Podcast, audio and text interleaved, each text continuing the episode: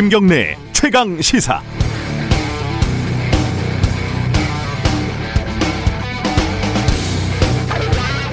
안희정, 오거돈 여기까지는 권력을 가진 남성 중 극히 일부가 벌인 일탈적인 행위 정도로 여겼습니다.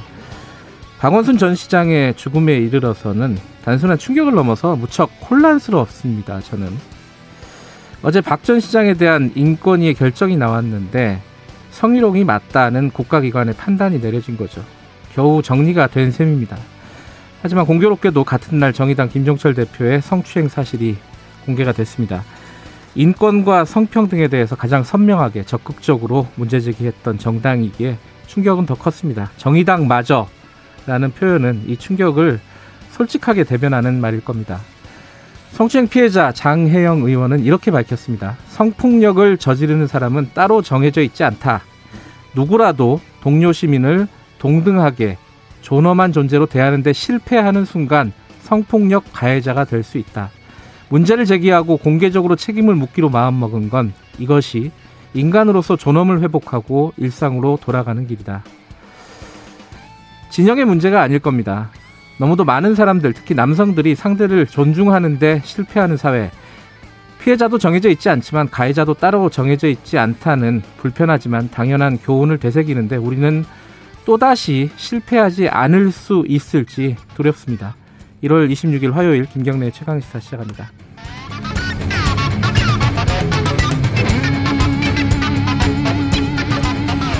김경래 최강 시사는 유튜브 라이브 열려 있습니다. 실시간 방송 보실 수 있고요. 샵 9730으로 의견 문자 기다립니다. 짧은 문자 50원, 긴 건 100원이고요. 스마트폰 콩 이용하셔도 좋습니다. 제가 오프닝에서 말씀드렸는데 정치인들의 일단 성비 사태 오늘은 손희정 문화평론가와 함께 짚어보고요. 2부에서는 더불어민주당 홍익표 정책의장과 함께 지금 어, 소상공인 손실 보상제 이거 논의되고 있지 않습니까? 이게 굉장히 민감한 문제인데 이 부분에 대해서 좀 자세히 좀 물어보도록 하겠습니다.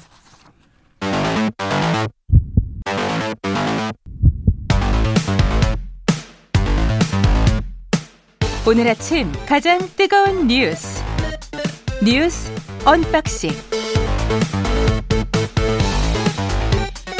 네, 뉴스 언박싱 민동기 기자 나와 있습니다. 안녕하세요. 안녕하십니까. 한겨레 신문 하어영 기자 나와 계십니다. 안녕하세요. 네, 안녕하세요.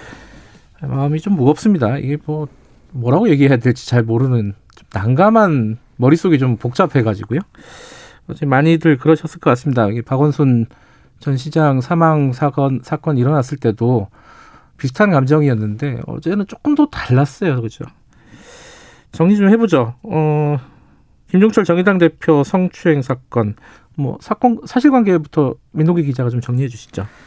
지난 15일 여의도 그 국회 앞 한 식당에서 김종철 대표가 장혜영 의원과 당무상 면담을 위해서 저녁 식사를 같이 했다고 하는데요. 네.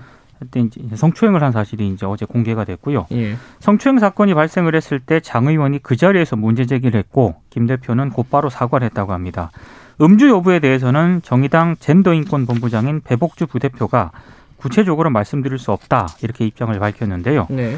아, 김종철 대표도 성추행 사실을 인정을 했습니다. 대부분 언론들이 자리에서 물러났다라고 보도를 하고 있는데 네. 정확히 말씀을 드리면 당 대표직에서 직위 해제가 됐습니다. 장혜영 의원의 입장문이 어 이제 좀 울림이 좀 있었습니다. 피해자가 이렇게 본인 직접 대리인이 아니라 직접 나서서 이렇게 피해 사실을 공개하고 입장을 밝힌 것도 드문 일이긴 한데 입장문 좀 소개해 주시죠. 예, 그 말씀하셨던 것처럼 장애 의원이 입장문을 냈는데요. 예. 이런 내용입니다. 함께 젠더 폭력 근절을 외쳐왔던 정치적 동지이자 마음 깊이 신뢰하던 대표로부터 평등한 인간으로서의 존엄을 훼손당하는 충격과 고통은 실로 컸다 이렇게 얘기하면서요. 네. 이번 사건을 겪으며 깊이 깨달은 것이 있다. 가장 중요한 것은 피해자다움이란 결코 존재하지 않는다라는 것도 강조를 했습니다. 네. 그 어, 이렇게 얘기하면서요. 사실은 제가 좀 그 주목한 부분은요. 피해 사실을 공개함으로써 저에게 닥쳐올 부당한 2차 가해가 참으로 두렵다 이런 이야기도 했습니다. 두려울 겁니다. 네, 예, 만일 영원히 피해 사실을 감추고 살아간다면 저는 거꾸로 이 사건에 영원히 갇혀버릴 것 이렇게 이야기를 하기도 해, 하면서요. 네. 어, 그렇게 어, 그렇기에 저는 제가 겪은 겨, 고통에 대해 이야기하고 이 문제로부터 진정 자유로워지고자 한다. 그렇게 정치라는 저의 일상으로 돌아가고자 한다. 이렇게 예, 덧붙이기도 했습니다. 뭐 무엇보다 중요한 거는 피해자가 말, 말씀하신 대로 일상으로 돌아갈 수 있게끔 다들 협조해 주는 건데 지금 음 저도 이 기사가 어제 올라오고 나서 댓글들을 보니까 사실 좀 참담하더라고요. 네. 댓글을 구체적으로 얘기하기는 힘들지만은 방송에서 얘기할 수 없는 정도의 수위가 너무 많아가지고 정의당의 입장은 뭡니까 어떻게 되는 거예요 이제 정의당은? 일단 뭐 어제 그 이 사건이 공개가 된 뒤에요. 예. 정의당 내부에서는 일부 당원들이 김종철 대표 탈당 요구를 굉장히 많이 제기를 했고요. 네. 어, 굉장히 경황된 반응이 많았습니다. 네. 당내 일각에서는 어, 발전적인 당 해체론을 해야 되는 것 아니냐라는 그런 주장까지 나오고 있고요. 네. 지금 김용기 부대표 대행 체제에 정의당이 들어갔는데 과연 현재 상황을 제대로 수습할 수 있을 것인가라는 부분에 대해서는 회의적인 그런 시선도 적지 않은 것 같습니다. 어제 대표단 회의에서는 정의당의 재창당 그리고 보궐선거 출마 여부에 대한 논의도 이루어진 것으로 지금 전해지고 있습니다. 선거가 당장 눈앞에 있는데 이건 어떻게 되는 겁니까? 이게 뭐 불출마 뭐 이런 가능성도 있는 거예요? 가능성도 있는 것으로 지금 보입니다. 특히나 그 지난 11월입니다. 지난해 네. 11월인데 재보궐 선거기획단 출범하면서 이번 서울 부산시장 보궐선거를 어, 3대 위기 에 맞선다라고 하면서 그 중에 하나가요 성폭력 위기입니다. 음. 이 젠더와 관련된 위기를 극복하는 선거로 규정을 했거든요. 박원순 시장 일 때문에 그렇겠죠. 그렇죠. 예. 뭐 오고돈 시장도 마찬가지고요. 예. 그, 그것이 이제 성폭력, 주거, 기후 이 3대 위기를 꺼내 들었는데요. 예. 실제로 그래서도 어제 에, 그 재보궐 선거 선거 중단 가능성에 대해서도 포함해서 논의를 한 것이죠. 그리고 충분히 가능한 상황이 아닌가. 그리고 어 이건 선거가 문제가 아니라 당의 존립 기반의 음. 문제까지도 지금 논의되고 있는 상황이기 때문에 좀 더 심각하게 받아들이고 있는 것 같습니다. 정의당이 워낙 선명한 정당이었기 때문에 그렇죠. 어, 젠더 관- 문제 관련해서는요. 예, 앞으로 진행이 어떻게 될지는 좀 봐야 될 것 같습니다. 어, 다음 얘기도 좀 연결 연장선에 있는 얘기네요. 인권위가 어, 박원순 전 시장 사건 관련해 가지고 결론을 내려서 어제 발표를 했죠. 네. 어떤 내용이었죠?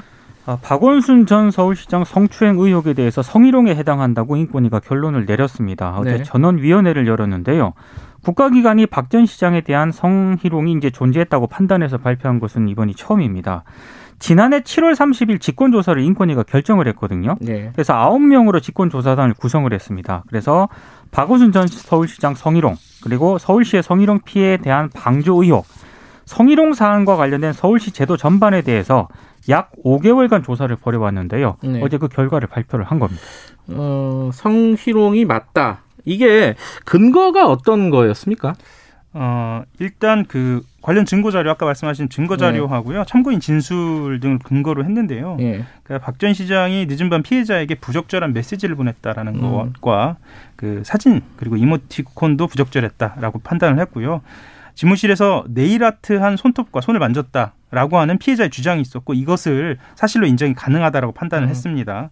어, 이런 행위들이 음, 성적 굴욕감 또는 혐오감을 느끼게 하는 선적 언동이다. 그러니까 음. 성희롱에 해당한다. 아, 이렇게 판단한 거죠. 그러니까 지금 박 전 시장이 사망한 사- 사정이 있어서 이 그, 가해자의 조사를 못한 거잖아요. 그렇죠? 네.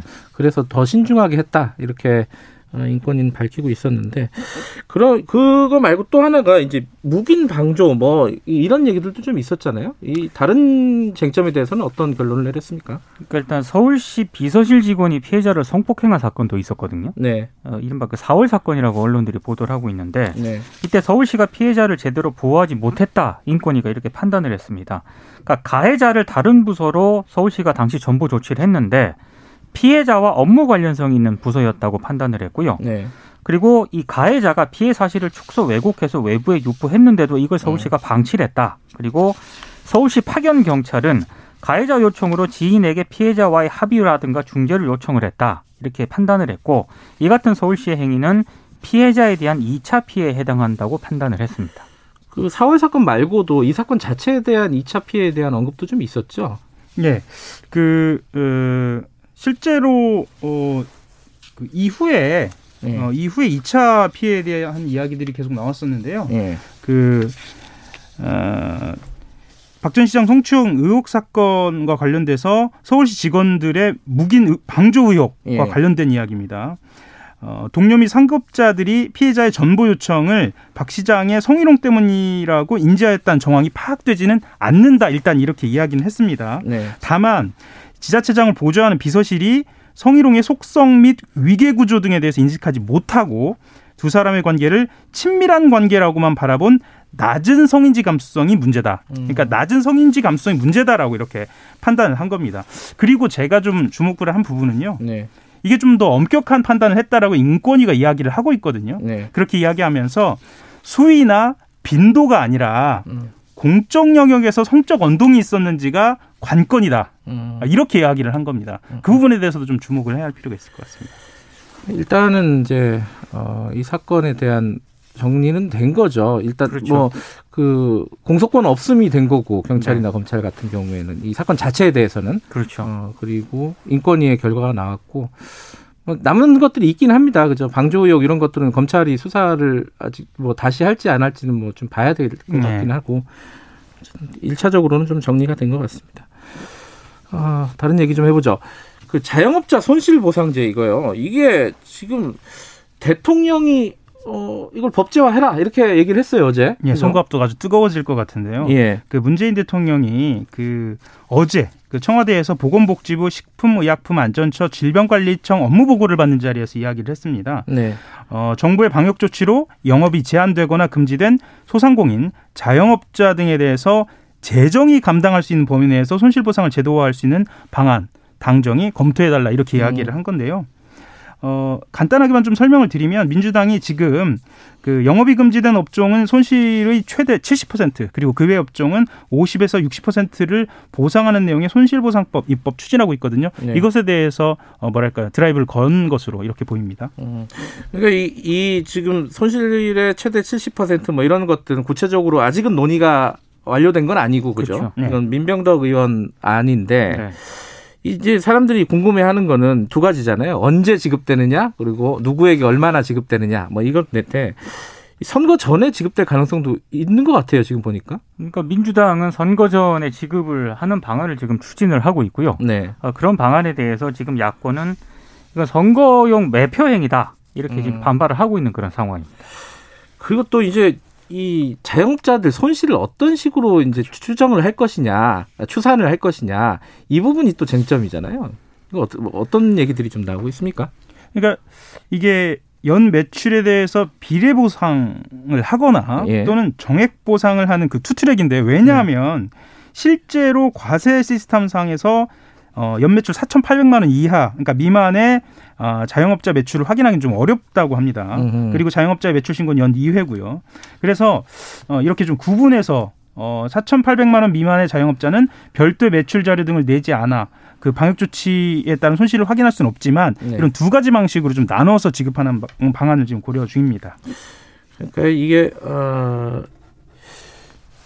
소급 적용이 되느냐 이것도 쟁점일 텐데 여기에 대한 얘기들은 좀 나오고 있나요? 그러니까 소, 그게 이제 아직 논의 중인 걸로 알고 음. 있는데요. 소급 적용하기는 민주당 내부에서도 조금 어렵지 음. 않겠느냐라는 전망이 나오고 있습니다. 쉽지 않다. 그렇죠. 자, 관련된 얘기는 이 뭐 민주당 얘기를 듣는 게 가장 좋을 것 같아요. 어, 홍익표 민주연구원장 정책위의장과 함께 2부에서 좀 자세히 얘기 좀 나눠보도록 하겠습니다. 오늘 여기까지 하죠. 고맙습니다. 고맙습니다. 민동기 기자 그리고 한겨레신문 하호영 기자였습니다. 지금 시각은 7시 34분입니다.